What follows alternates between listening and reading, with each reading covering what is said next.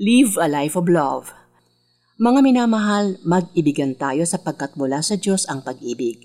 Ang bawat umiibig ay anak ng Diyos at kumikilala sa Diyos. Ang hindi umiibig ay hindi kumikilala sa Diyos sapagkat ang Diyos ay pag-ibig. Kailan may wala pang taong nakakita sa Diyos, ngunit kung tayo'y nag-iibigan, nasa atin ang Diyos at nagiging ganap sa atin ang kanyang pag-ibig. 1 John chapter 4 verses 7, 8, and 12.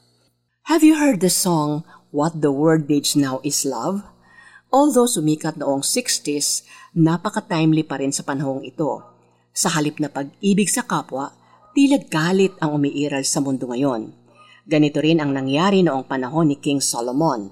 He said, sari-saring kaguluhan ang bunga ng kapuotan, ngunit ang pag-ibig ay pumapawi sa lahat ng kasalanan. Proverbs chapter 10 verse 12. Binigyan din ito ni Apostle Peter.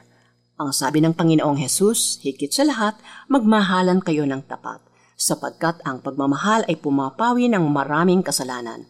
1 Peter chapter 4 verse 8. Pinag-uugatan ng maraming kasalanan ang unforgiveness. Kapag hindi tayo nagpatawad, magkikimkim tayo ng galit na maaaring magresulta sa paggawa ng masama.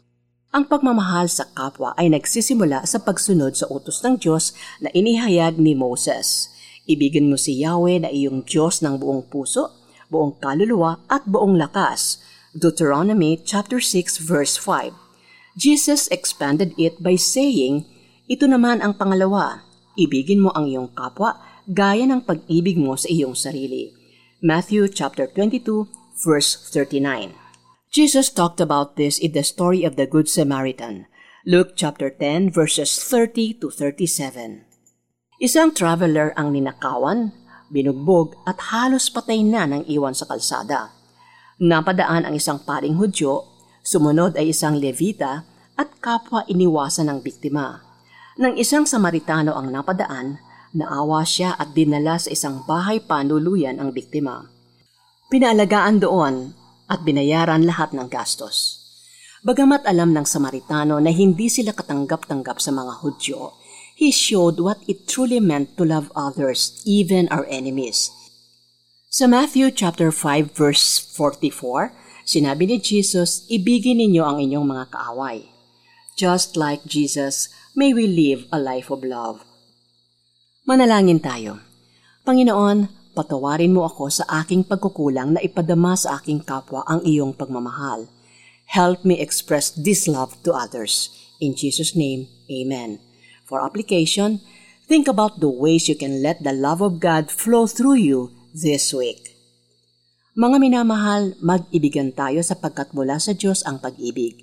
Ang bawat umiibig ay anak ng Diyos at kumikilala sa Diyos. Ang hindi umiibig ay hindi kumikilala sa Diyos sapagkat ang Diyos ay pag-ibig.